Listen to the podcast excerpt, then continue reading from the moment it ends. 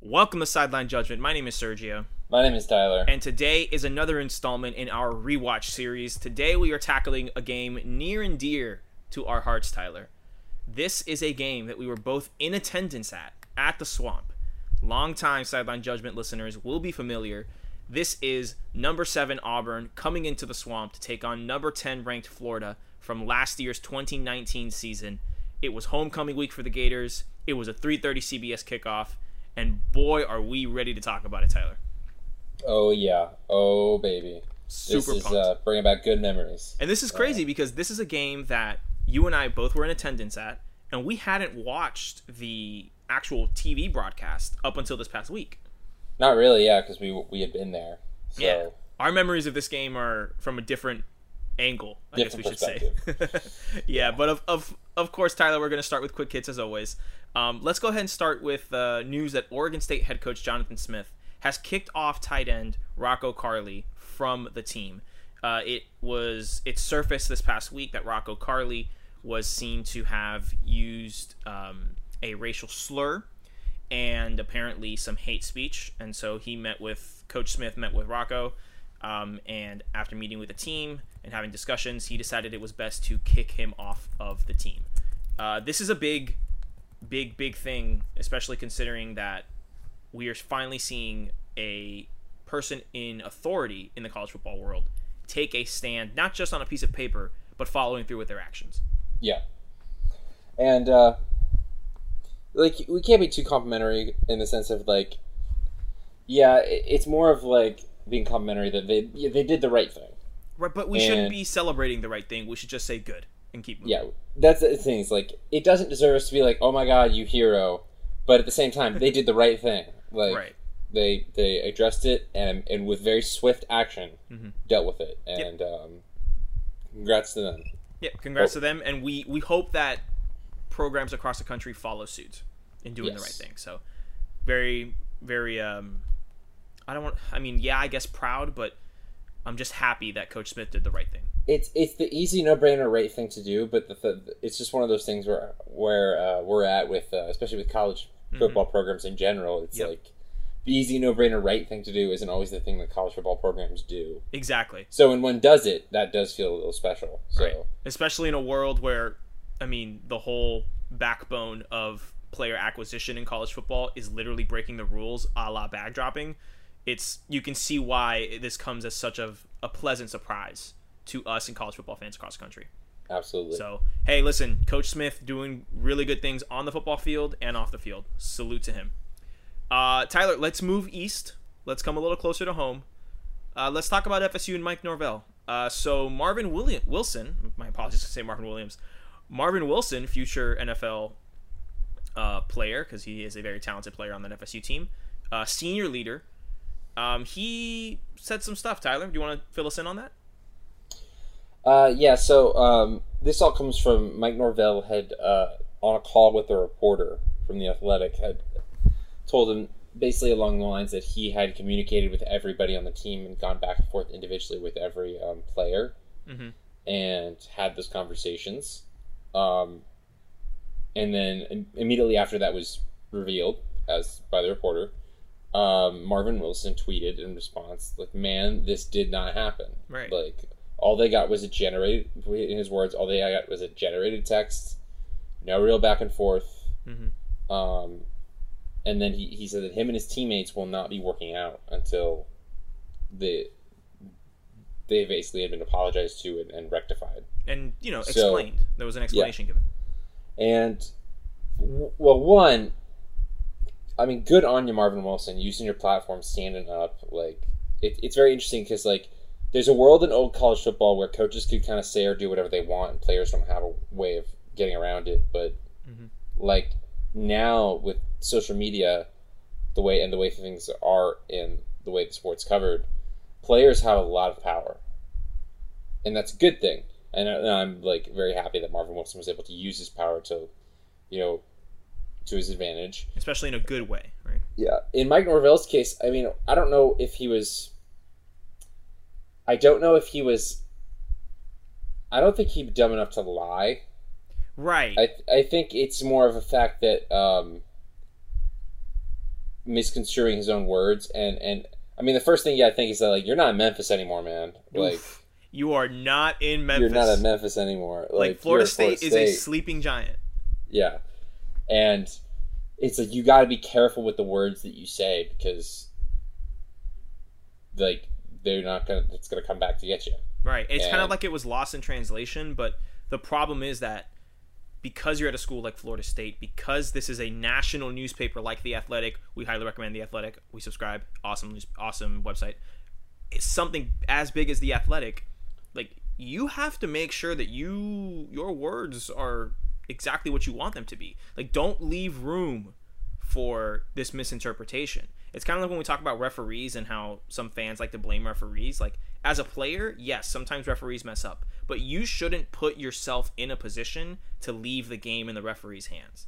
This is the same thing here. Don't put Yeah. yourself, Mike Norvell, in a situation where a journalist can, and not by any of the journalist's fault. This journalist did nothing not wrong at all. here, but the interpretation from your players, from fan bases, from other coaches can be taken the wrong way. So lesson learned here, I think, for Mike Norvell. I think it's worth pointing out that they had Florida State had a team meeting, they talked things out, and Marvin Wilson came out and said that Mike Norvell was apologetic and sincere about the way the situation went down, and that he is open and he is respectful of the players using their voices and how they're going to do that moving forward. I think it's important to note out that Marvin Wilson, what he said that what came from this was every single player on the team made a pact that they are going to vote in this next election. Which so is awesome. already, it's, it's- exactly, it's incredible. Already, that right there, that shows me that Mike Norvell is not only concerned about winning on the football field, but is about is concerned about the players, his own players, growing up as young men and individuals that are going to be future members of our society. You know, Absolutely. so And you know, uh, good for him for stepping back and Yeah. um, giving the players that platform and, and listening to them. Um, not all coaches would do that. Um, Yeah. But uh, that was what it's like for like 24 hours. We seriously were like, is Mike Norvell going to even make it to the season? it was that crazy of a situation when your star defensive player comes out and says, "Oh, we're not doing, we're not, we're boycotting workouts." Like that's a big deal when you haven't even Yeah. played a single game. He hasn't even had a single practice because he didn't even have Yeah. spring ball. Like, Tamorrion, Tamorrion Terry, their best wide receiver, tweeted images of like green and orange with the uh, FAMU co- colors yeah, with like question marks, and I was like, is he going to transfer to FAMU? Like, which I mean, if he wants to, I don't care. But I was just like, that's the level that we're at. Like, right. So it- it's Um, nice to see that this all was a learning experience and wasn't a harmful learning experience. No one was hurt. Absolutely. It was just a miscommunication. We're glad that that worked out. Um, Tyler, should we move to Jake Fromm? Briefly, Briefly, yeah. I just to note, just for the record, since we are it's a football podcast, thing. So um, text res- text surfaced over the weekend, over this past week, uh, that seems to be Jake Fromm and was then confirmed by Jake Fromm that he was caught using. Uh, was there a racial slur in there? Because even if there no, wasn't, but he it- was he was he was having a text conversation with somebody, and mentioned um, that only elite white people, Mhm. The or elite white people, uh, Right. should have guns. and that he right did not. There... He didn't use any racial slurs or necessarily like anything negative, but that right there is not really a. Yeah. It's it's a situation of he's smart. He knows that he can't just flat out say what I mean I I'm not in the mind of Jake Fromm. I'm, I'm not in his brain. I don't I can't say for sure what he really intended to say. So I'm just going to say allegedly to cover ourselves here. What he allegedly may have wanted to actually say. But it's still not right, you know? No. and this also is very um what's the word i want to use tyler uh very interesting that jake fromm was the starting quarterback at a university where justin fields uh transferred over and allegedly transferred because he so he was the Subject to- recipient and the subject of a racial slur at the georgia uh, facility therefore granting him immediately elig- immediate eligibility at ohio state it's not very um, strong a strong case for Georgia defenders in that sense. I'll put it Yep. that way. So yeah, Yeah. Jake Fromm since issued an apology, which looked like it was written by someone that doesn't have a PR team yet, and um, yeah, there's been no punishment or no more news coming from that end. It'll be interesting to see what the Buffalo Bills say, what the NFL says, all that Well, stuff. from the little I've heard, is that the Buffalo Bills um, have talked to him about it, and they're gonna give him a chance to earn his teammates' respect back. Mm-hmm. Um, so we'll see how that goes. We'll we'll be checking in on that. He's a fifth round. He's a fifth round pick, so like, it's not. He's a fifth round pick quarterback that doesn't fit in the Buffalo system. But then I digress. Then I digress. Yeah, probably should let's just move on Let's from just that. move on. Last thing on quick hits is coronavirus related. Uh, turns out that Alabama. Oh yeah, I forgot we were in a pandemic. Did you forget that, Tyler? Were you were you aware that there's a global No, I- pandemic still going on? Yep. Uh, Alabama is among some schools with reported cases of coronavirus. I think it's important to note here Alabama did not disclose this information. Yeah. It was reported by reporters doing their phenomenal investigative job. It's Tyler- not been confirmed by the University of Alabama. Has not been confirmed nor denied, I'd like to emphasize. Tyler, what happens if there's an outbreak at a big school like Alabama? I think. Well, I mean, the reality is, if it gets out, they have to quarantine those players. Yeah. And I saw this raised on a, another podcast I was listening to. Is like, what if you get one guy in your quarterback room gets coronavirus? Now you got to quarantine the whole quarterback room. What do you you just be do? run, are you, are you going to run Wildcat against LSU? Which I mean, I, I I've, I've heard it suggested that the, the the the champion of this next college football season will be decided not by who is social distance the best, but by who times out when they have their quarantines the best. Uh, who gets lucky? is it lucky or is smart with their disclosure of information? Probably that. I, I feel mean- like this is where it's going. I feel like this is why Alabama hasn't said anything. Well, I mean, like uh, Dan Mullen was on the Pat McAfee show um, this week, and he mentioned that they are doing voluntary workouts. They not everyone's come has come back, and not everyone will come back at the t- time. They're not allowed to do voluntary workouts again. However, all meetings are still over Zoom. Okay. Like, so I imagine that might persist. That might continue. Um, Right. Maybe even into the season where the meetings happen online. Right. So To prevent maybe that'll help. sitting in the room situation. Absolutely. That could be there. All right. Well, I mean, I guess that's something that we're gonna have to watch closely and just hope that everyone stays as safe as safe as they can possibly be. You know. Yeah, absolutely. All right, Tyler. Let's get to what we want to talk about today. Let's talk about Florida Auburn. All right. Let's let's go ahead and go through for those who Yeah, buddy. for those who are new to the pod, uh, this rewatch series, we have some categories that we use as platforms to talk about the game as a whole. We may not follow these categories in order. We may not have something for each category, and that's okay. This is just our trampolines to springboard us to talk about this football game. We have the best part of the game, in our opinion. We have the worst part of the game, in our opinion. We have the Leonardo DiCaprio meme play. We have the I'm sorry, what fact of the game. We have allegedly gambling information.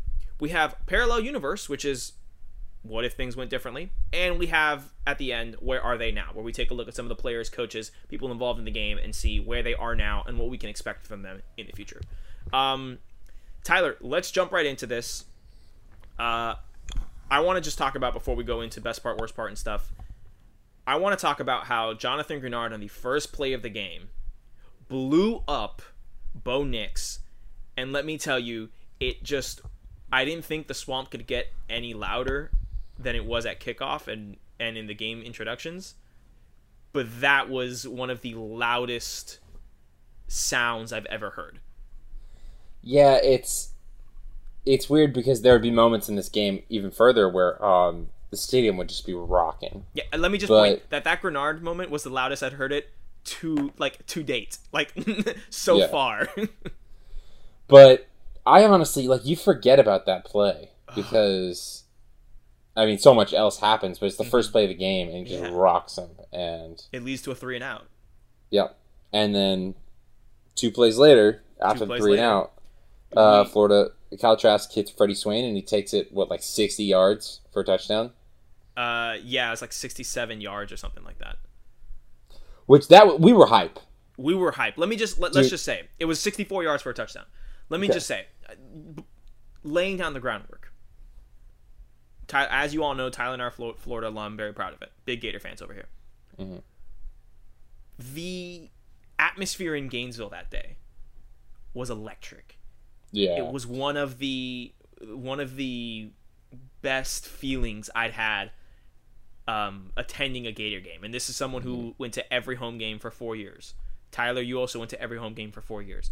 Um, it was incredible. It was electric. It was it was it was big. There was an there's an energy in the air. Yeah, Uh, game day was College there. game day was there. yeah, Um, had all these people. It was homecoming too, which Mm-hmm. usually homecoming is reserved for some mop up opponent, but Exactly. uh, listen, not this year. three thirty kickoff, which to me the best kickoff time in all of college football. You still I get agree. you get a decent amount of tailgating. You can watch the pregame shows that end at noon. You can tailgate during the first time block of games. You can get into the stadium, and then you're done. You leave around like eight o'clock, eight thirty. You can get your bite to eat, and you can catch the second half of the night game, and then Mhm. Pac-12 after dark. It's the perfect time. It's the perfect game time. And in It- Florida, at least, you get the the nice sun game. You get the sunset, and you get a night game all in one. Yeah, So, uh, atmosphere electric. The noise, it was popping. It was popping. and I- we had gr- we had great seats. We did. We did. Um, we, we got into the student section yet again. Uh, shout out to uh, those alo- those students that got us our tickets. Um, and I think it's important to note that at the end of the game, the game ends 24-13, Florida wins. Uh, spoiler alert. Um, at the end of the game, ESPN's interviewing Dan Mullen, and Dan Mullen says like, like this isn't the swamp of old. Like the reporter, I forgot who she, I forgot her name. I apologize, but she asked him. She says, "This sounds like the swamp when Florida was winning championships." You know, like this is. It reminds me of that sound. And he said, "Yeah, this isn't the swamp of old, meaning the swamp of the Muschamp era, the McElwain era, that stuff. This is the swamp. Like this is the sound that you want. You want to come to Florida. You want to play in a game like this. You want ninety thousand fans screaming at you, screaming for you. This is where you want to come." And that just gave me chills rewatching that. You know, Yeah, just a phenomenal atmosphere. It was it was an excellent uh, game, and I think the the score may not indicate it with the 24-13, but it was it was it wasn't it wasn't a close game, but it was a game of a lot of swings, a lot of Yes. emotional moments, like Yeah. a lot of exciting plays, not Mhm. necessarily all of them scoring. Right. I mean, like we were just talking about, the first five plays is pretty is pretty indicative of that. Um, Jonathan Yard blows up Bo, Bo Nix, leads to three and out. Two plays later, Kyle Trask hits uh, in his first pass of the game, hits uh, throws a touchdown. Yeah. Um, and it wasn't one of those like, it's one of those he dumped it off in the middle, and then Freddie Swain just took it, which almost I think was better than if he had just like had it hit a deep ball Oh yeah. because we were all like, okay, he got it. Oh, oh, oh, he's still running. He's still running. Oh, he, just- he broke him. And then touchdown gone. out of nowhere. And for the last like 20 yards of his run, we knew he was scoring. yeah. So like it was our build up to it was it was great. But It's nice. the thing about this game that going back and rewatching it is um especially in the stadium there were a lot of swings and moments, but watching the game I back Florida was kind of in control of this game. Like, I I I I, I want to push back on that. Okay. because I during as I watched most of this game, I agreed there were times when Florida was in control of this game, but I think there was a stretch in the late second and then throughout the third quarter where Auburn was a legitimate threat, and Mm. I felt like we were losing control of the game. So that is that's the moment where you start to see um, different players kind of step up for Auburn, right? Uh, JaTarvious Whitlow ends up getting the ball and they are running all over us. 18 attempts, 81 yards, but I know at the end of the day, like that's a decent day. I mean, he averaged four and a half yards a carry, which is a good average. It felt like he ran for a, for a buck 25. Like, th- you know what I mean? Like not watching the game. Like in the stadium, it was always like, shoot, man, okay, another five, shoot, another five, another five, and then something defensively would happen, which we'll talk about in a bit. That would kind of shift it back to Florida's. But I always felt like I never felt like Florida was always in control. I had this anxiety consistently that Auburn was on the brink of just like if Auburn scores one, shoot, what happens? Like it, like we want to talk about the interceptions. Like Kyle, um, Bo Nix throws an interception in the red zone. Like if he doesn't throw that pick in the red zone and they score that touchdown, to me this I don't know if we win the game. Bo, Bo Nix would end end the day with uh, three interceptions. Florida would have, I believe, five fumbles. In the Yeah, game. it was eight turnovers overall. and We had four tur- four fumbles. four fumbles. Sorry. Um, I think a large part of this for me is, like when I was there in the stadium, I was I felt the same way you did. Mhm. Uh, but looking back on the rewatch, it did. It just felt when I was watching the game that Florida was a better team, and in hindsight being twenty twenty, we know that Florida is a better team. Right. But um, more so in the fact that I I couldn't feel beyond a couple runs that Mm-hmm. Bo Nix could really get much going. Yeah, Bo Nix really seemed rattled. This was his first true road game. Yeah, His and a pretty daunting task at that. Yeah. Like, Yeah. And with that, I mean, he did throw a touchdown. He also threw three picks, and the one touchdown came off of um, Dan Mullen calling a fake punt, which did not work. Yeah, Um, Dan Mullen had a couple gutsy plays. One worked, one didn't. Yeah, um, and that that one worked. Worked. In which case, after after I remember this after the game, um, he was talking about Dan Mullen was talking about the defense, and he said they only gave up one touchdown today, and that touchdown is my fault um, because he called the fake punt, which would have was a gut, which was a gutsy call that didn't need to happen. Florida was in the lead, yeah, um, and he did, and they immediately scored a touchdown off of it. Mhm. Uh, but it's more of to me, it just felt like Florida had a more coherent game plan, right. and but they they had control, but they weren't always keeping it. Is the Mhm. thing? They kept like almost try, trying to give it away. Mhm. Like the worst part of the game, if if I can just skip Go there ahead. Go to the worst part. Go worst part. for me, well, there's there's there's multiple like parts that really suck. One of the worst parts of the game was the first fumble, um, the first Kyle Trask fumble, Uh huh. because everything had been going right, Yeah. and you immediately got that sinking feeling of, oh my god, no. It's gonna. Here it comes. Here it comes. Here it comes. the most roller coaster play Mhm. was the Derrick Brown fumble where uh, Kyle Trask fumbles the ball, Derrick Brown picks it up and is rumbling down the sideline. No one's near him, and Yeah. he just falls. So that to me was that's my Leonardo DiCaprio meme play. That's my oh my god, look at that. And I remember distinctly in the stadium, I remember thinking, "Oh man, touchdown!" And then he fell, and we like everyone in the student section just laughed. Yeah, especially because our angle, because it was the opposite side of the field, Mhm. and we're just like, well, crap. And then we're like, wait, did did he stop? What it's, al- happened? it's almost like if you if you were to walk away when you saw that he was clear, and come back two minutes later, you'd be like, "Wait, why do why do they have the ball? Didn't they score?" And you're like, "No, he fell." It's like you wouldn't believe it, you know? Yeah, it it was crazy because nothing. There was I can't even like see anything when I watch it that made him fall over. Like no, he, he, he just fell over. listen, he's a big boy. All right, he's he's a big boy, and and in person, he's a big boy. Like, Oh my God, that was yeah. one of the things I remember from the beginning of the game, where we knew Derrick Brown was going to be a first round pick. We knew exactly who he was. We knew he was one of the best. He was probably the best defensive lineman in the country. Um, and that first drive, man, when he comes out and he he actually gets the tackle on the, the first Florida offensive play of the game is a Perine run. He gets the tackle on Perine for no gain. And I remember I remember distinctly looking at you, looking at our boy Zach Gowdy, looking at um, I think Storm was there, looking at Storm, Mm-hmm. and saying, "That's a big boy. Like he's gonna give us some trouble today." And He's sure a enough, big boy. sure enough, he had two fumble recoveries. Uh, he ate Trask up on a couple of sacks, um, Mhm. but I think that worked against him in that situation. He, he his weight, you know, couldn't do You got to give a lot of credit to the Auburn defense uh, Yeah. in this game. They Agreed. kept them in it. Mhm. Um, very talented. It was very hard. Other than one particular moment, Mhm. um, Florida couldn't really get any running traction on on them. yeah, No, no, nothing consistent, hmm and a lot of that has to do with Florida's own problems. But um, but I think I think that there's a there's a big thing here where yes, the Auburn defense was did a great job. Yes, the Florida running game was kind of anemic, as we would come to find out later on in the season.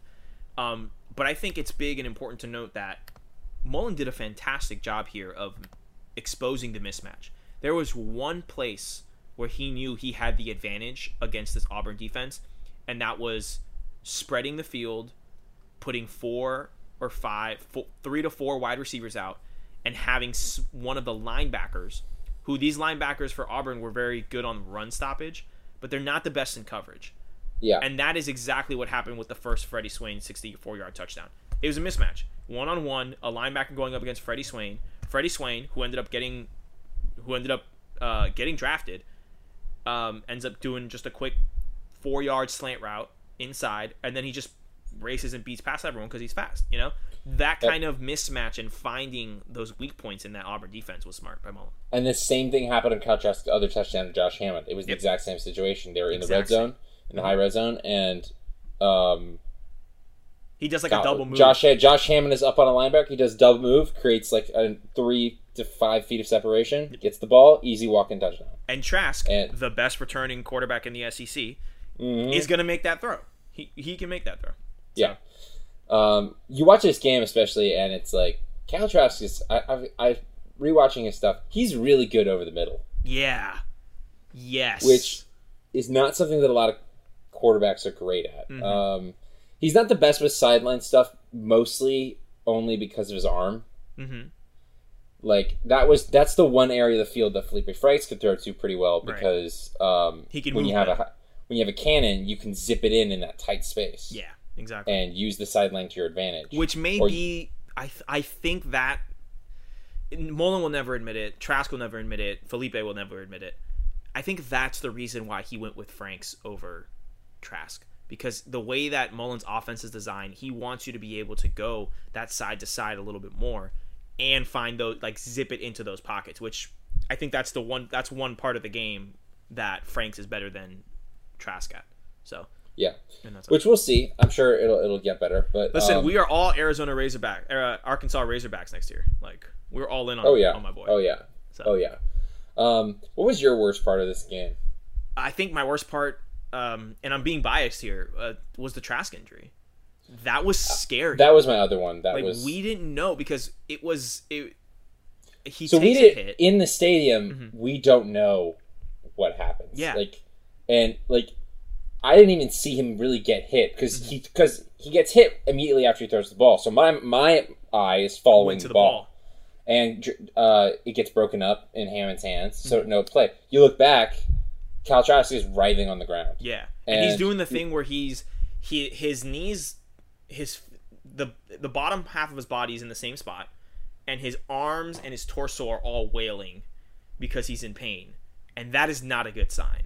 Now, when I rewatched the game, Tyler, I saw the play where it happened, and if you're watching on TV and it's just me, and that was me looking out for it because I go. Oh, we're about eight minutes left in the second. This is about a- when it I was like, "This is about when it ha- I'm gonna keep a special eye on Trask." And sure enough, he gets the hit. He gets hit in the knee, and he stays on the ground. Like like you like now like you said in the stadium, scariest moment of the game. You don't know what's Yeah. going on. You have zero idea. All of a sudden, you see Emory warming up, and then Emory goes out there. Now we are very aware of and how much how good Emory actually is. Uh, and I didn't have that much worry necessarily about oh is the quarterback play going to dip here. I wasn't so worried about that. What I was worried about was Trask's long term health because these are knee injuries that we're not sure what they are. You know, they say all, they say it all the time. You can play on a on a strained MCL, on a you can walk on a torn ACL kind of thing. You know, so I was really worried about that. That personally was the worst part. Um, it does have a silver lining because Emory ends up leading us on a really good drive. I think we get a field goal out of that drive.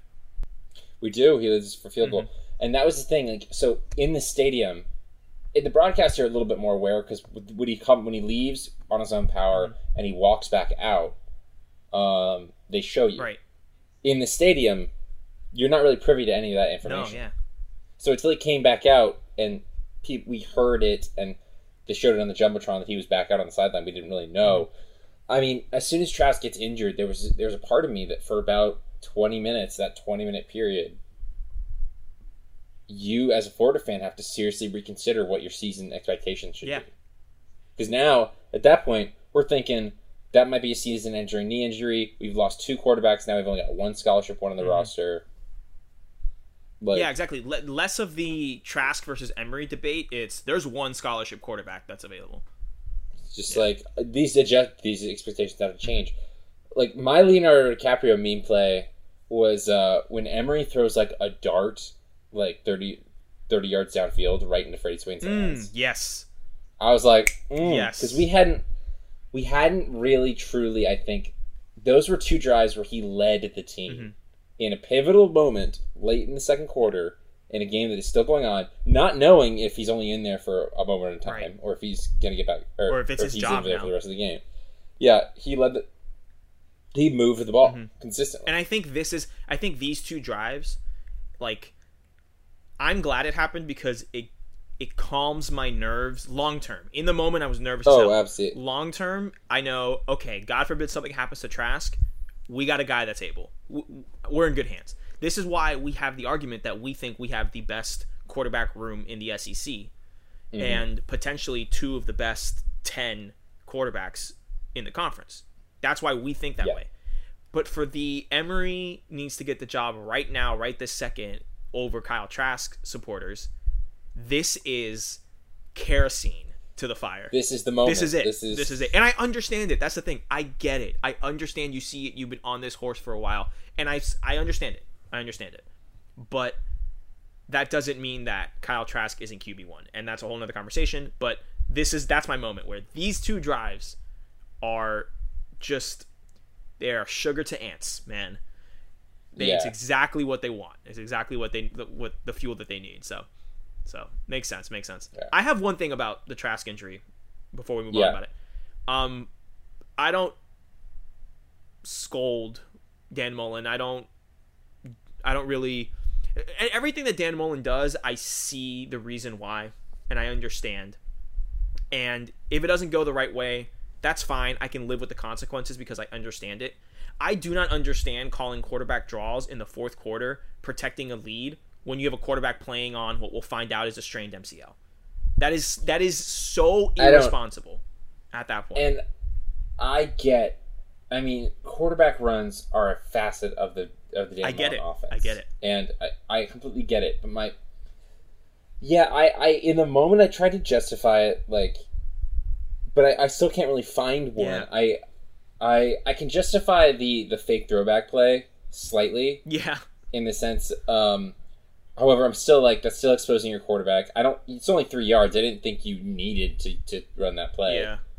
Maybe they just did it for the fans. I think Um, I think Mullen. I think I can defend that one more because I think Mullen read the situation in the swamp and was like, "We want to we want to let these people know that we're here to stay.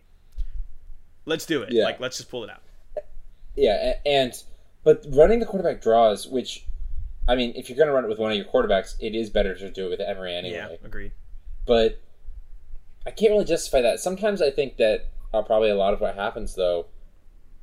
Me, de- this is me reading into things that I have no proof of. Right. But um, I mean, Dan Mullen is often the smartest football person in the room. Very true. Sometimes that's not. Sometimes that's not the greatest thing in the world. Sometimes he takes gambles, Mm-hmm. um, gambles that you should be like common sense would tell me not to do that. Right.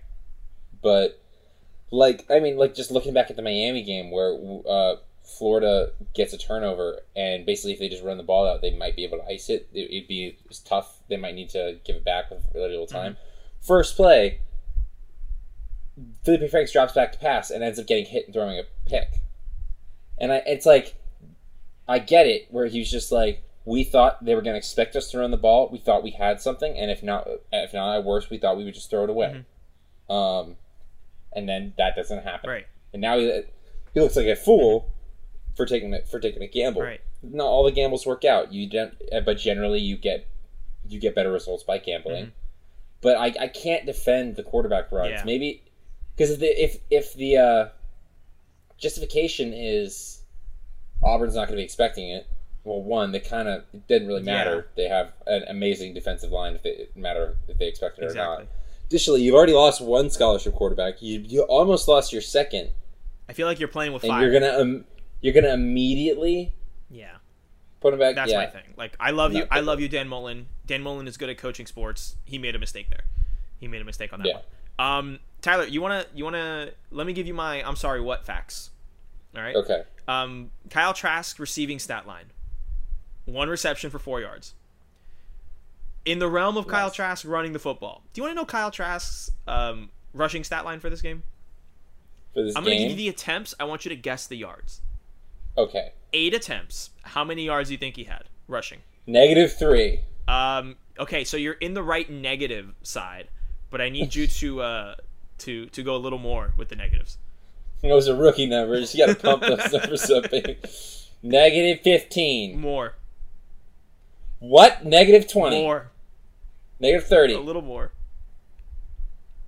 Negative Negative 33, Tyler. Negative thirty-three. and Dan Mullen is out here sending him to run a quarterback draw. Sir, Maybe he just maybe he hates. Maybe that's the reason. Dan Mullen always prides himself on his quarterbacks having good having good running he's stats. like, he's got to break He's a like, 40 yarder. I cannot end a game with a negative rushing stat line for my quarterback. Like, he's got to break a 40 yarder. Oh, man. he's just he. It's like a personal pride Yeah. thing. He's just like this is. Oh, I was God, going through I was going through college football reference and I was like, what stat is like so out there that I could pick that? And then I saw Kyle Trask's rushing numbers and I said, no, that's fake. Like, nah, that's fake. Um, no, there's, There's no way. no way. Sure Um, enough. Sure enough. There, my uh, my stat is um, so there's a play with Bo Nix Mm-hmm.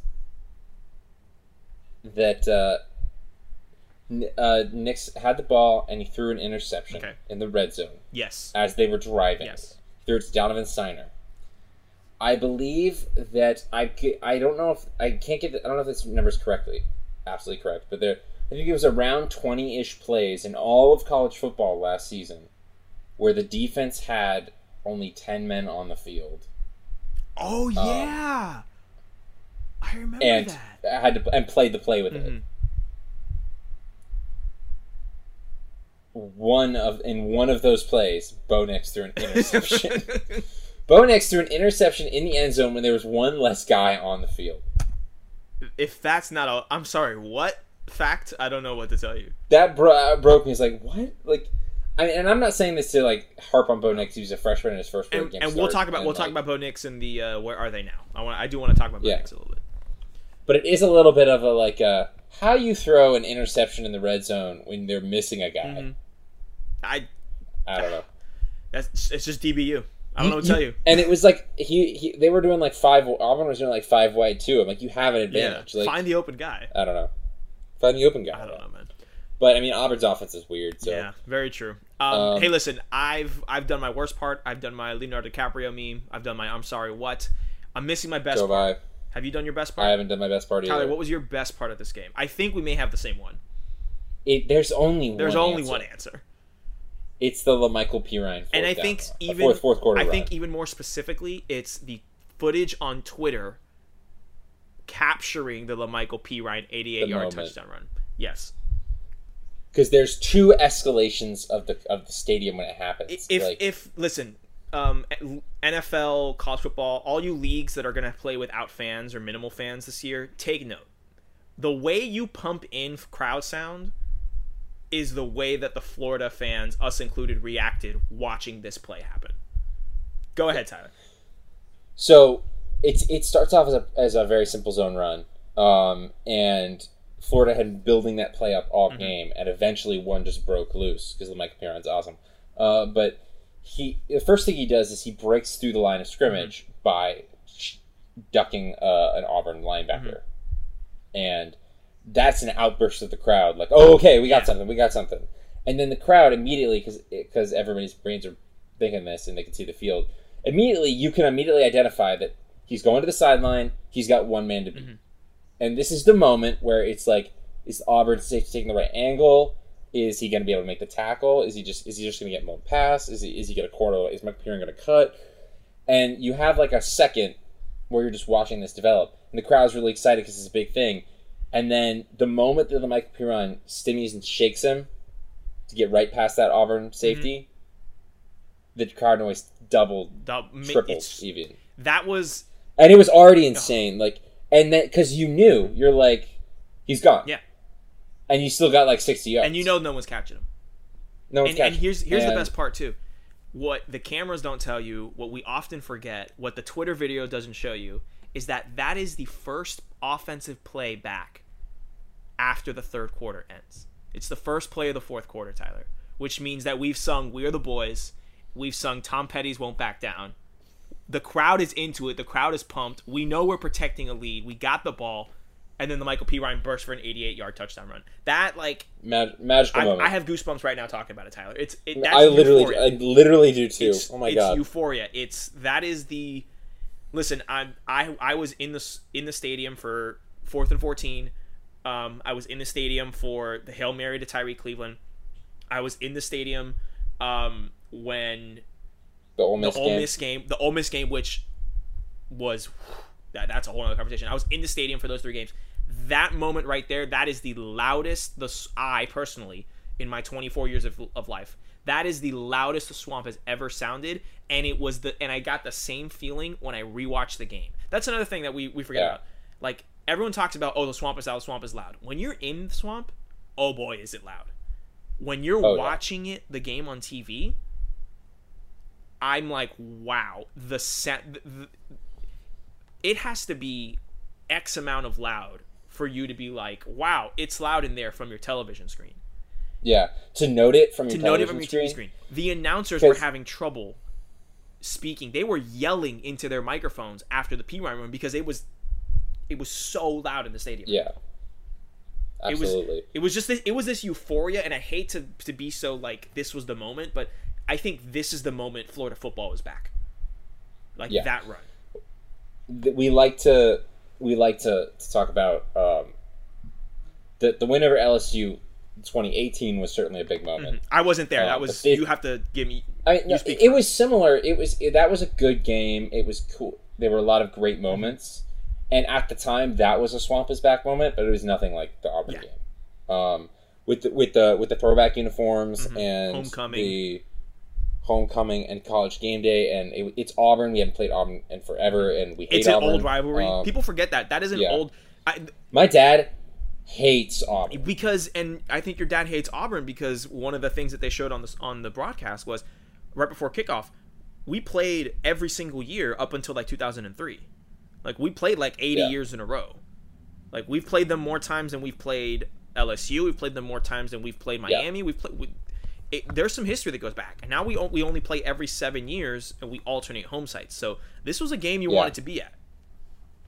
and it's so cool too, just because there's a the Florida Auburn rivalry has a lot of big moments. There's the Patrick Nix leading the comeback against the game. Bo Gators. Nix's father. Bo Nix's father was. My parents were there for that. Really? game. And yeah, and they're like, uh, my mom was telling me it's like it was so infuriating. She's like, because he Patrick Nix was awesome in that game, and it was so pissed me off so much. Like, Well, it's nice to um, know that they were also there for the Bo Nix game, which is nice. Yeah, and and additionally, uh, Florida, um, Steve Spurrier's Heisman moment was against Auburn. Yeah, the um the 66 The- the kick. the kick, the the stub toe field goal.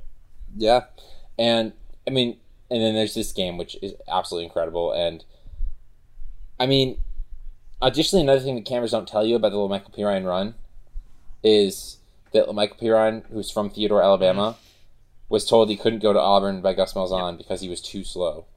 I remember I remember after he scored, I think I think you stood up, Tyler. And full disclosure, sideline judgment listeners, we were pretty intoxicated. We were a little intoxicated. There was there was some, there was some yeah, yeah. we'd been tailgating for a few hours before the game. We may have snuck in some stuff into the stadium. You know, it is what it is. Um, Yeah. But allegedly, but um, We're still college yeah, students at heart. I remember you stood up and you said, "Gus, is he fast enough?" And I died laughing because I knew exactly what you meant. I knew it's like you, you, Storm knew what you meant. Um, I think um, Tyler, Michael was Michael with us was with us. Michael and- saw us was with us at this point. Friend of the pod, Michael Phillips. He understood you, and I think medium income Bucks fan Tyler Renfro was with us, and he understood that too. Like that was ugh, it was a moment. Easily the best part. Like I, I was taking notes, and the first thing I wrote was Perine run. That was the best moment for sure. I mean, it's got to It's be. gotta be. like Man, that was such a good Yeah. euphoric moment, and that really sealed the game right there. That's what made it 24-13. because yeah, it, it was 11, 11 point game. Listen, that's that's a, that's a two touchdown. 11 game. point game Like, in the fourth quarter in a big game in the swamp.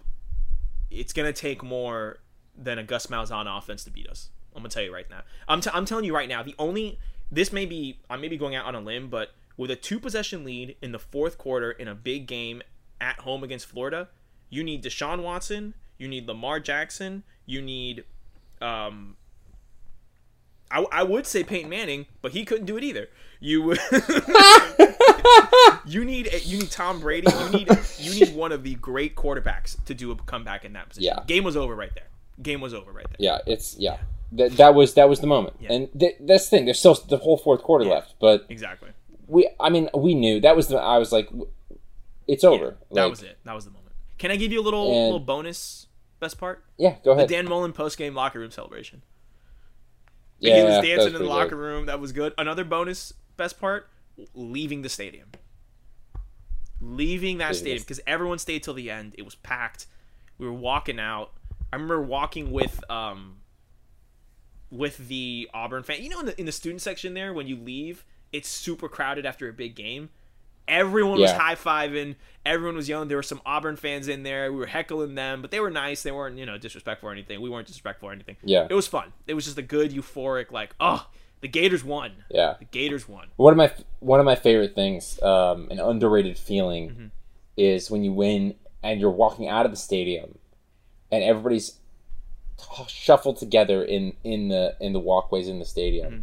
and somebody starts ch- a chant, and then it, it like within nanoseconds like echoes through the entire hall. The all the stairways throughout the inside of the stadium are singing it Yeah. because we're all just walking in the same direction very slowly. What else are we gonna do? And we're all high on victory. It's got it's So, got to be um, seven thousand people yelling. It's great to be To a be Florida. a Like Florida everyone's yelling. It's great. Yeah. I, I like to think that the the players and the coaches can hear that from the locker room. I like to think that. I'd like to say, I'd like to I think like to so too. Um, All right, Tyler. Let's let's move forward. We did best part. We did worst part. Leonardo DiCaprio meme plays. The I'm sorry what facts. You got I did mine. you did I did mine. I remember I told you my I'm sorry what moment was just. Oh wait, yeah, no, I, I my I'm sorry but what moment was the interception when there was only ten men Yes, on the field. exactly. Yeah, yeah, yeah. Mine was Like how you how, you do that. mine that. was just Kyle Trask running stat line. To me, that's hysterical. Eight attempts, negative 33 amazing. Um, Tyler, a quick allegedly gambling info. Can you guess the line for this game at kickoff before the game started? Uh, wasn't it Auburn like was like a three point favorite, Three and a half. Yeah, and and half. that's which we all thought was ridiculous. listen. The rule is the home team gets three points. So for Auburn to be a three and a half point favorite means that they thought it would really be like a six point game, which is Yeah. disrespect, just straight disrespectful. The whole week leading up to it, I was like, I'm mad at this line. I'm mad at this line. I'm mad at this line. Well, the thing, the whole week leading up, I just had this feeling. I remember this. Like, I was like, "We're gonna win this game." yeah, we were so confident. Like, everything going into it, they We- announced we the homecoming, the homecoming throwbacks. Yeah. Like, you and I, we were just kind of like, uh, like we might not win LSU, we might not win Georgia, which we ended up not winning either. But um, not for lack of trying. But I just had, I was like, "We're gonna win the Auburn game." Yeah. Like, there's there's too much going into it. yeah, Um, well, we had a, we were, we and had I also also. I had a lower I had a lower opinion of Auburn than I think most people had because they were still both these teams were still undefeated at yeah, this point. and Auburn was ranked Um, seventh. we were ranked tenth. Yeah, and not that I didn't think Auburn was good, but I was just like Auburn's not. It's just I, I think Florida was better, Me and too. they were. I thought it was funny that at game day we went to we went to game day for probably about the last half hour. We showed up um, to watch to watch the picks, which was cool. Um, Yeah. But I remember distinctly Kirk Herbstreit, who we respect and we think is a great analyst. Um, Kirk Herbstreit literally went out and said like, I wanted to. I was picking Auburn before, and I'm here in Gainesville, and I realized this is one of the best home field advantages in the country. I'm picking Florida. Like he his pick flipped because he got there and realized, oh, the energy here is completely different. Like it's it's one thing to watch this game from Bristol, Connecticut. It's another thing to be in Gainesville to watch this game. So yeah, That's why that sports was are great. just that's why sports are great. Um, Tyler, let me ask you some parallel universe questions. Okay. All right, hit, hit me. All right. What if Trask doesn't come back out? Both If Trask doesn't come back, both in the game and then for the rest of the season. What happens? So in the game, I still think at that point because he had had um, at that point, Florida was up, uh, had scored 14 Mm-hmm. points. They would get the field goal with Emory to score 17. So from that point on, we're basically judging. Right. Um, there would only be one more score in the game.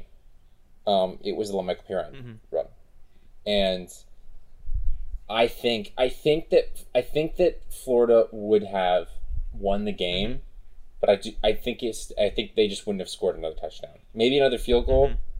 Because it's one of those situations where Florida, like Auburn, didn't really prepare for Emory Correct. Jones. Like, and that's why you always got you always got to take a bit of a step back when these backup quarterbacks come in and they sling it around because the defense does not prepare for the backup quarterback. On most That was why that was the So- big concern with people talking about Trask being the starter long term um, in the Kentucky game. Yeah. And so I think that Florida still would have won. Now that being said, I still think that Florida loses the LSU game. I still think that Florida loses the Georgia Agreed. game. And I think they may have one more loss in them. Okay. Uh, I was looking back to my mind, although, uh, I mean, possibly, just because it was relatively close. Um, the South Carolina game, possibly. I was rewatching that game the other week. It was on SEC Network, and I forgot how close that game was until the fourth quarter. Yeah, and then the, the Florida scored like three Yeah, straight touchdowns. and it was and there was a lot of weather that was going on there, and and it was raining, and so you're right. and that's that's one of those things that like Florida in that game, Florida just had to. It was one of those things. Florida just had to stay close, and then by the end, their talent just went Mm-hmm. out. And I'm not sure if that happens with Emory Jones. I don't know, but I, I think you have to lower the expectations because in the stadium, I, I was I remember talking to my friend about this. He's like, you know, I had us as like a 10 and 2, 11 and one Mhm. team in my mind with Trask. Trask goes down, me not knowing if he's going to come back. I'm like, I'm gonna have to adjust my expectations. This is probably an eight and fourteen. Like, and for no fault of it being talented or anything, it's just you got one scholarship quarterback Yeah. now, You're right. and you don't know if he's good. You're right. I think we think he is, but There's there's no Um, in-game so- proof. I think I think Florida loses maybe at least one more game, maybe the bowl game too. Maybe the bowl game. Uh, well, yeah, could have been. Well, I mean, at that point, we wouldn't know if we get the same bowl game. I. I don't know. Bowl games are hard. and I was I was I was there. Um, it's a possibility, but um, Trask didn't play his best That's- game in the bowl game, and, we still, won. so- And um, what's his name? Virginia quarterback Bryce, Bryce Perkins. just had a god level football game. like he Yeah. played his way onto a practice squad with that game. Um, okay, what about here's another question. What if Derrick Brown scores? What if the the big boy scoop and score actually? What if he doesn't fall over? Because right there, that that changes things. They that's a touchdown on the board for them. That's a touchdown that they didn't Mhm. have. Let's say, let's say Trask doesn't come back out right, and they they end up scoring. Then I, then I think that Auburn might. And then win. it's a one possession game in that. Four, let's say Trask does come out, and the only thing that changes is Derrick Brown scores. It's a one possession game in the fourth quarter. in this situation because I feel like in, in my mind the only way that Auburn wins this game with the way that everything was is holding on late. Yeah. And with how good Auburn's defense is, I think if you were to give them the lead in the fourth quarter, it would be hard for Florida to get it back. I'm not saying impossible, but like I gotta think that Auburn might be able to hold on there Mhm. because they're not really trying to do anything on offense. They can just rely on their on their defense, which has got an excellent defensive line and an okay secondary, like a talented Yeah. secondary. Um, but at that point, part of the reason that you're able to use mismatches on linebackers and things like that is because early in the game, the opponent doesn't know what you're going to run. Right. But if you're in the fourth quarter and you're up and you know the opponent has to pass to win, you're more you're more prepared to stop it. Mm-hmm. So I think that if that if Derrick Brown scores, that could I think especially since it was earlier in the game, I think that might have been the changing Yeah, point. and I guess that goes. The same thing goes for what if Bo Nix doesn't throw a pick in the red zone, or even more, what if and I forgot the Auburn receiver that caught the bomb that put them on the seven yard line doesn't trip. What if he stays yeah, up? What if he just scores on that play? I think that's an even bigger one because that not only I forgot about that, that play. not only is a touchdown, that's a big momentum play right there. and momentum is a huge thing In uh, college in, football. in football. I know that some people don't Yeah. believe that, but I, I um, can defend the NFL. It's not as big in the NFL because they're professionals and they're grown men. But when you're dealing with Oh. I 18, can defend 19, that. 20 year old guys in college football, yeah, college football definitely momentum is the thing. So yeah, you're right. I guess same same result. I would imagine, right? yeah, so, uh, same same result As the Derrick Brown Um, situation. Yeah, Yeah. it's it's Auburn needed like one or two more explosive plays. Now, in reality, what they needed is more consistency um, in in their in their offense. Um, but one or two more explosive plays, they could have been in a better position to win. All right, one last one, Tyler.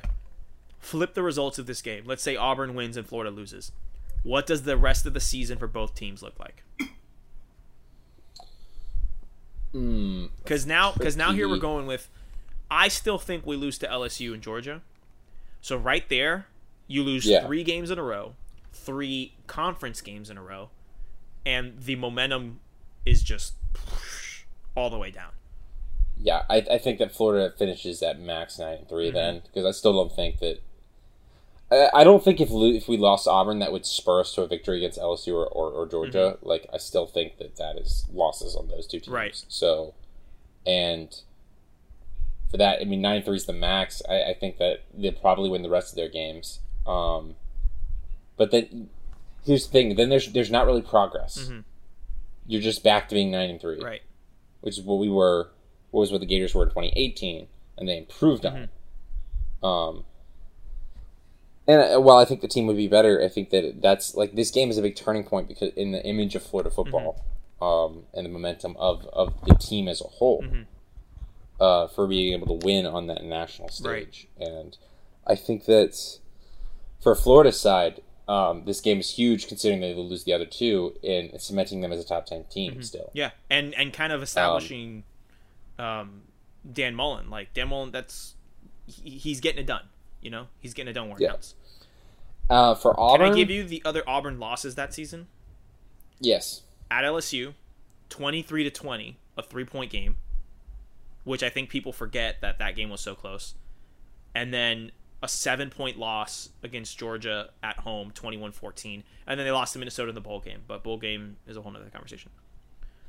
I think it's going to sound weird. I don't think that they would have beaten LSU, even though that was a closer game technically, because watching that game, it's like 'cause I remember watching that game, and while Auburn was stayed in it because their defense is amazing, um, LSU moved the ball up and down on them. They just couldn't score. Uh, so I think I, I think also one of those scores, like that last touchdown that they scored, Auburn came very late. Um, so, but I, I think with this win, with a little bit more mojo, I think Auburn might. If, if, if, if we're living in a world where Auburn win this game, that means that Bo Nix played better. Yep. And in a world where Bo Nix played better, he got better throughout the season. He makes the one or two more throws that he needed in the Georgia mm-hmm. game. So you so I you still that thi- think I think this could have I think this could have been an eleven win team. So you still think lost to LSU, Florida. but they probably Yeah. beat Georgia. Which, yeah, I think they have a much much better shot at beating Georgia. Yeah, I was gonna say which would help us, but no, not really, because in that situation we probably still lose to LSU and Georgia, so it wouldn't have it wouldn't have worked for us. But whatever. Anyway, say la vie. All right. It's just a more and more demoralizing. Yeah. All right, Tyler. Last thing I want to talk about. Um, let's talk about these players and where they are now. Right, there were a lot of players drafted um, coming out of this game. Uh, Derrick Brown, obviously seven overall to the Panthers. Uh, C.J. Henderson, who was pretty quiet this game, but that's because Bo Nix didn't throw his way. um, went Yeah. nine overall to the Jags. Uh, Freddie Swain, who made that big play to uh, second play of the game for the touchdown, uh, gets drafted to the Seahawks. Uh, LaMichael Perine, big run, goes to the Jets. Jonathan Greenard from that first play of the game goes to the Texans. Um, Jabari Zuniga goes to the Jets as well, but he did not play in this game. Big injury. Remember, he had that injury. I just want that pointed out, which, was a concern for for us when we were watching it Which was a concern. because Yes, you're right. Because all that running that we had talked about, right? All the all the Yeah. running, the JaTarvious Whitlow running, probably wouldn't have been as effective if you had Greenard on one end and Jabari on the other. You know. So yeah, absolutely. makes sense there. Uh, all right, real quick at the end, let's look forward to these two quarterbacks. Bo Nix going into his second year. What are you expecting? I actually think they're gonna. Uh, he'll be a lot better this Mm-hmm. year. I think that. I mean, for all that he is, he was still just a true freshman last season, and it's really going to be a testament because he. Oftentimes, what happens with these with players is they come in as true freshmen and they're really good as true freshmen, but then they never get better. Mm-hmm. Um, and there's there's a mentality thing when we evaluate true freshmen in, in the matter of if they make a mistake, you're just like that's just a freshman mistake. He'll get over Mm-hmm. it. But once you're a sophomore, you're like you should have that that true freshman mold kind of goes away, Right. And so I th- I think Bo Nix will be a lot better because Chad Morris is coming on to help with the Mm-hmm. offense. Um, it's still going to be the Gus Malzahn offense. It always is. It's never not. I want to see Bo Nix in a And that- different offense, man. I want to see him in a real offense too, but like I do think I don't think it's gonna. I don't think Chad Morris being there helps him develop his real it being a real Right. offense, but it is gonna help him with his passing game. Because Auburn runs a really simplified passing Mhm. game, and they run a very you know wacky and diverse running game, and they're great on the ground. But their passing game is really simple. It's, it's very lackluster, um, and I think that Chad having Chad Morris will help diversify that aspect. It's still going to be the Gus Malzahn offense, but I think that he'll have more options. He will be better. Um, the thing I don't know if Auburn as a team will be better though because they lost a lot of Yeah. talent. A Um, lot of talent. and I think he get he I think he's gonna he's gonna have like I remember saying a while back he's Sam Ehlinger hmm like he's gonna have a very storied career probably like some maybe he'll make an SEC championship at one point hmm um and he'll be like one of the all-time favorites for the fan base but I mean he's not how much is that gonna get you Right. Yeah. like like I don't think that Sam Ehlinger is going to win Texas a national championship or a Big 12 championship. Mhm.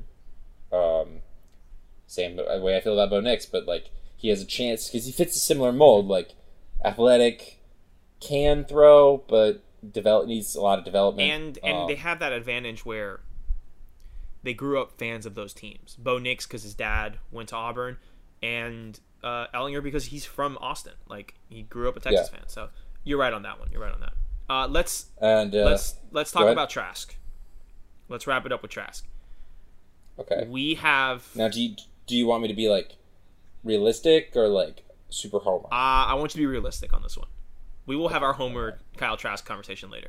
Be realistic, Tyler. Because I was gonna say because I was gonna say ties, What? but um, He's. well, start Uh, making start making room next to Tebow. Um, what, what do you see realistically happening happening this year? Just Kyle Trask, not Florida as a whole, whatever. Just Kyle Trask. What do you see? Just Kyle Trask, um, I think that he fitting in the mold of most Dan Mullen quarterbacks. I think his raw stats will not be as good, but he will be a better quarterback. Go. If that, That makes sense. makes sense to me. That happened with Tim Tebow, the, uh, his junior se- coming from his sophomore to his junior Mm-hmm. season. Not as good stats, better, but he played this position. Better. Won a title. Dak Prescott, his the, the number one in the country year was his junior year. Um, senior year, not as great stats. Dan Mullen said on record he was a better quarterback that year. He played the position better. Um, Feleipe Franks was even kind of doing that to a degree. Mhm. His first season with Dan Mullen, and then you go into second season, we only got two th- and a half games of it. But I, I felt he was playing it a little more consistent. Like he, he had developed. His stats still weren't there. Right. So I think, and I think Kyle Trask having so many good receivers this last season. Right. He won't have quite as many. He still has some a lot of talent, and you know things might change around him. But I think that his stats may not be as good, but I think he will be a better quarterback. He's been working a lot this offseason. hmm Um, training in I don't know where the QB camp is, but training with uh, D'Eriq King, um, his high school teammate who's the quarterback in Miami now, uh, and I think I, I th- that's that's basically my, my thoughts. What are yours? Um, I think the same thing. I think Trask is going to take the reins of this. I think he'll prove a lot of people wrong in terms in the camp of, and this is just within Florida fans, among the camp of we need to start Emory right now. I think he'll prove people wrong in the sense of he's gonna get the result. It's gonna get done. The job will get Yeah. done. Florida will win football games. Florida will compete for, um, will compete for the SEC East. And I think the real make or break for Kyle Trask this year is the Georgia game. Does he show Yeah. up in the Georgia game? Does it work for him? Does he win us the football game? Or does he put us in a position to win the football game? And I think if he does that, the season's a success for him personally. Yeah, I I, I, I agree. That's I my mean, opinion on that. I agree, and uh, I think I'm very excited to watch it going forward. It's exciting to have Dan Mullen as your head coach because you're always excited to see how the quarterbacks hundred percent. turn out. They're always good, at least in some capacity. hundred Like man. uh, he wins with them, and it'll be very interesting Mm-hmm. to watch. It'll be very interesting to see. Um, I'm very excited, like, and I mean, I mean, I'm pretty high on Florida this season. Yeah, as as we both are, Uh, but a lot of that honestly has to do with with everything going on in the world with the coronavirus Mm-hmm. pandemic. A lot of that has to do with a having a quarterback and offensive system already in place, and B having a culture, Yeah. like a culture of hard work, of work, Relentless uh, effort. of earning it, and I think that uh, Kyle Trask is kind of the perfect guy for that. So we shall see. I don't. I don't actually think he's going to win the Heisman. Like, no, there's there's some players I'm out not there. ridiculous. There's some players out there that might win the Heisman over him, but I would Sidebar: Who who do you think's going to win the Heisman right now? Who would you take gun right to now? head. Travis Etienne Jr. I would take uh, Justin Fields. Justin Field. Okay, cool, Aw- awesome. I could also Yeah. see Trevor Lawrence being like, "Oh, you guys thought I was bad last year? Cool. I'm gonna just rip it apart." Trevor Lawrence is the same thing with me. That's the other thing with Trevor Lawrence. I'm like, you having Travis Etienne Jr. on on your on your team It, it might really you. It might diminishes your you. odds of getting a Yeah. Heisman, which is fine because like you don't need a Heisman to. I mean, he already he's already won a He national doesn't. championship. Like he's he's the number um, one overall pick next year. Like he, we get it. He's Yeah. the best quarterback in the country. I think I I just think that with at, at Ohio State without J.K. Dobbins there to also take up shine, True.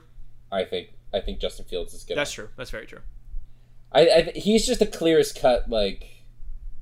That's the guy. Granted, Joe Burrow won the Heisman last year. Yeah. and Kyler Murray won it the year before, and none of us were really predicting That's that. true. Yeah, okay, you know what? Spencer Rattler, he's going to win the Heisman. Back to the OU consistency. Yeah, All right, man. Let's uh, listen. That is everything we have on our Auburn Florida rewatch. Uh, it was so much fun watching this game, Tyler. it was so awesome. much It fun. felt so many So memories. Um, wishing I could be back, Yeah. And it will not be. I mean, we'll be back to the, to the swamp Yeah, soon. we will. Hopefully, We uh, we Ugh. we talk off the air about how we like to go to one Gator game a year, whether that's at the swamp or on the road. We we want to kind of maintain and keep that up. This year probably won't happen just because of the whole coronavirus situation, but uh, I am very excited for the next time that we're able to watch our Gators in person together, Tyler. Very excited. Um, all right, let's finish this episode up quickly with our tweets we've shared. If you don't mind, I would like to go first, Tyler because it is Oh, very similar to what we just talked about. This is a tweet you sent me from Matt Miller at NFL Draft Scout. We know him. Great Twitter account, great follow. He says Florida could be very good this year. Trask flashed hard and looks very promising. If his development continues, this, the offense is explosive. Defense is loaded too. O line doesn't appear super strong, but they'll be a big time competitor and will be a preseason top 10 team. And that leads me to saying if the offensive line gets it clicking, watch out. I agree. watch Watch, out. out. I mean, Lorenzo Lingard is is uh, Got his um, eligibility? cleared to cleared Yes. to play now. Um, now that is the thing with Florida going forward that they really need to evaluate how they recruit running backs because they're not getting any. But that's another, that's um, a we could talk about that in another pod. But that's that's not going to matter for this Correct. season. Um, my tweet is actually in a similar vein since we're kind of talking about quarterbacks the last little Mm-hmm. while. Um, you sent me you sent uh, me the Fox College Football. Here's how the Big Noon Kickoff crew and the C- College Football on Fox fans rank their preseason top five QBs. And I'm going to go through all the lists and we can kind of Okay. talk about them. First one up is uh, college football fan college football on Fox. The fans, the fan voted um, best quarterbacks. Mm-hmm. Number one, Justin Fields. Number two, Trevor Lawrence. Number three, Sam Howell. Number four, Kedon Slovis, and number five, uh, Spencer Rattler. um, quickly, after Justin Fields and Trevor Lawrence, actually, you know what? No, I'm just gonna say it now. These fans don't know what they're talking about. Because Yeah. three, four, and five, I love Sam Howell. I adore Sam Howell. Future Minnesota Vikings quarterback Sam Howell is our guy. Um, but there's no way he's the third best quarterback in the country right now. Uh, Kedon Slovis, great. All right, I understand it. Uh, Spencer Spencer Rattler, who hasn't played a single down, like a meaningful down, doesn't make sense. Also, they got it mean- wrong. Trevor Lawrence is the best quarterback in the country, not Justin Fields. Yeah, but I'm not surprised that the, the Fox fans did that because you you, you know how it is. You know. All right, so did it on that one. What else about it, Tyler? What else did you want to mention? Which other Okay, people? so the next one is Urban Meyer. His number one is Trevor Lawrence, Justin Fields, Sam Ehlinger, Kedon Slovis, Kyle Trask. Really, he he salvaged that list. So he kind of turned it back around. Here's the thing: Kyle Trask is appropriately ranked at number five. I will agree. I just, I just think that Ehlinger and Slovis are overhyped, over, overranked. You could, you could argue for them for five as well, and I would understand it. See, I could argue. El- I, I understand why Ehlinger will get ranked above these people because Ehlinger has had more time is Mhm. more knowledgeable. Right. Uh, but we shall see. Uh, Joel Klatt's list is uh, Trevor Lawrence one, Justin Fields 2 Mhm. Sam Ehlinger three, Spencer Rattler four, Kedon Slovis five. this man must have must live in Phoenix and saw Spencer Spencer Rattler play in high school. That's the only explanation I have. See, I say this. You know me. I I think Spencer Rattler is going to be really good. I'm very high on OU, and we already had this conversation. I mean, Lincoln Riley is going to win a national championship at, at Oklahoma at some point. Um, I disagree, but go ahead. okay. Who's the OU fan here? it's Boomer. Sooner, baby. Um, Reggie Bush's list: Justin Fields one, Trevor Lawrence two, Sam Ehlinger three, Bo Nix four, Tanner Morgan five. Sir. Sir.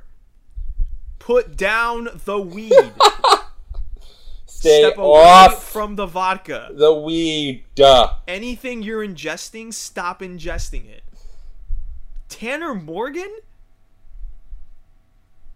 Wow. Uh, I mean, I- I, I- hot I take. know- hot I- take. I, think Tanner Morgan's better than Bo Nix. I, I didn't know Reggie Bush had stock in in the row the boat trademark. I had no idea that that's what happened. Wow, Reggie Bush. That's got to be it. Wow. All right. All right. Um, Matt Leinart, Trevor Lawrence one, Justin Fields two, Sam Ehlinger three, Kyle Trask four, Sam Howell five. This this one to me is probably the closest one to correct that Yeah. I, personally that I've seen. Now I, I can understand.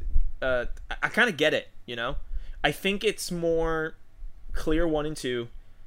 I it's kind of pick your poison between Ehlinger and Trask. I just think that we have more faith in a I think Trask is better. run. I get why people pick Yeah. Sam Ehlinger over him. Like, exactly, and then Matt Leinart just throwing in quarterback of the future, Sam Howell, in there, Minnesota which I don't mind. quarterback. Future Um, Minnesota Vikings. exactly. Brady Quinn's list, Oh boy. and just prepare yourself. Brady Quinn, Oh, boy. noted Notre Dame uh, quarterback. Let's let's just throw that out there right now. Okay. Former Notre Dame quarterback Brady Quinn. Number one, Trevor Lawrence. Number two, Justin Fields. Number three, Ian Book. Pause. Pause the list. Throw it out. I don't need to see the rest. I don't. I don't need to see the rest. Although I do respect it. I respect the homerism. I respect using I mean, yeah, we get, We, we get- respect get- the collegiate Yeah, I mean. I, I I get it, shelling out for the home for the home field team. Like, Are you kidding me? If if this was me on there, I would be like Kyle number Trask one. Kyle Trask. number two, Kyle Trask. Number three, Kyle Trask. Number four, Kyle Trask. Number five, Emory Jones. yeah. um, All right, finish his list. his list. The other one is uh, Sam Ehlinger four and Kyle Trask five. Um, Okay. so All right. Just and I think reach, Ian Book okay. is a good quarterback. I don't think he's a top five quarterback in college football though. Here's my thing. We, he was a top five quarterback in college football last year going into the season, and he proved to us that oh, okay, he's not as good as we thought he was. Not to say he's bad. He's like a top good fifteen quarterback. but Yeah, like not to say he's bad. Just he's not in that. I would say he's a top ten quarterback. yeah, I don't. I he's got a lot of him- Jake Browning in him. He's got a lot of Jake Browning in him. He's got a lot of. Um. Honestly, I think he's a better version, better collegiate version than Jacob Eason, That makes sense. and that's because and that's because Eason didn't stay an extra year to show us his full potential. agree. So let me clarify that on there. All right, last list. That's what I think. All right. Um, Rob Stone, number one, Trevor Lawrence, number Mm-hmm. two, Justin Fields, number three, Kyle Trask, number four, Bo Nix, number five, Sam Howell. Let me throw this at you right now. Two quarterbacks coming off of good freshman seasons. Who do you take as your starting quarterback, Bo Nix or Sam Howell? Sam Howell. So that should answer your question as to who's a better. So I mean, uh, take put Bo Nix on North Carolina and Sam Howell on Auburn last season. Who has better? Who has better season than oh, Auburn. Auburn. Auburn might beat LSU. Yeah, that was Auburn- a one possession Yeah, it's like game. who is better than they were that season. Auburn is better Auburn- than Sam Howell. It was the three Now, fairness, loss to Auburn. fairness. It's still a Gus Malzahn offense, True, but I think Sam Howell's better. but I still think Sam Howell makes more. Well, he- here, Sam Howell. Sam Howell will take apples and make lemonade. Does that make sense? No, but he will do it. but but you know what? Screw it. Like, he, I mean, But here's the thing. Okay, but Bo Nix with Mack Brown, it could work. it could work. Well, here, here's here's my justification. I think that Sam Howell has a shot to be an NFL quarterback, and I love Bo Nix Ah, as, as a college player, but does. I don't think Bo Nix has a as a chance to be an NFL quarterback. You Which is it. not You how you it. should evaluate college football quarterbacks. Correct. A lot of people But- get that mistaken. That is not a position where you evaluate based on NFL caliber or not. Yes, but I I do have to say, with it is a factor because I say that because because of the traits that I think Sam Howell has. Sam Howell is reads the field better. He understands defenses better. Um, he fires at multiple different points of the field. He he leads the team a lot better. Although Bo Nix has done that too. Um, Right. So those are traits that I think translate to the NFL, but also translate to being a good college player. So we'll see. Right. Um, Exactly. yeah, that's uh, that's what I wanted to. It's very interesting. Very I get the, Um, I get people who are trying to be like edgy and say Justin Fields is better than Trevor Lawrence. Um, mhm. It's it's one A one B, but I think Trevor Lawrence is much, is better. I think so. And I think of, of these seven different rankings, I think if I had to take one, I would probably take Matt Leinart's, which is Trevor Lawrence one. Fields two, Ehlinger three, Trask four, Howell five. I- That's I probably agree the one that. I would be like, I'll I'll latch on to that one. I agree with that. The most. I see what I see what Urban Meyer's doing though. I see what he's doing. I see you, I Urban see Meyer. Urban Meyer. Oh no, no. Here, here. here you, you want to know Urban Meyer? This is Urban Meyer right here. One and two, clear one and two, got it. Three, I think it's a good quarterback that could have a good season. Truthfully, I think can can work. Four, I'm gonna be the USC head coach. I got to put this man down. Five, I got to make sure my Florida fans are. Urban Meyer's trying to get back in the Florida Ring of Honor. Oh, Like, he's, he's trying so hard. He's trying oh, he's trying so hard. uh, uh, uh, you know, uh, expand your third eye for a moment. hmm Activated. Urban Meyer hmm is waiting for Tom Herman to get fired to take the Texas job. Oh my gosh! No one else has thought about this. Wow. Urban Meyer's covering his bases with this. He's covering his You're bases. so right. He could take either the USC or I the will Texas job. one of the two 2006 Rose Bowl teams, whichever one is more open. so in this in this ranking, he's going clear one and two. Three and four are shared by the um, two possible jobs I could have, and then five is I'm gonna use my Urban My, or Dan Mullen's, my boy, to get back on Mhm. the great still Florida fans.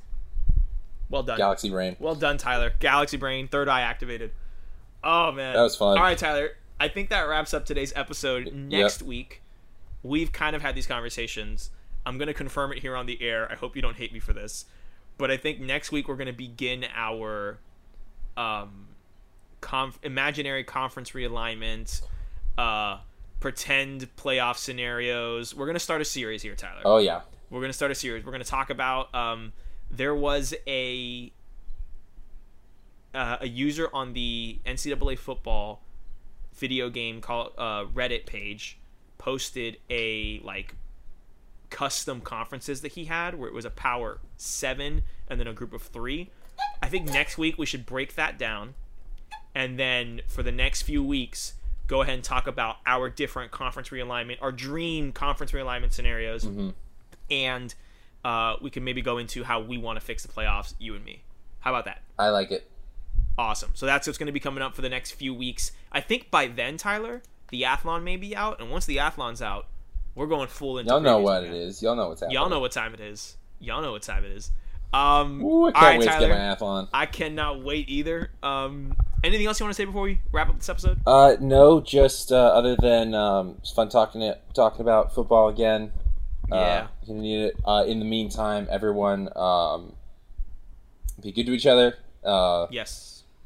do what you can um, to help with everything going on, help people Yep. people safe, help make everyone's lives better. I'm speaking in, speaking in very big generalities here, Yes. but um, use your use voice. your voice, use your platform, whatever it is, to affect change you have. to make this world a better place.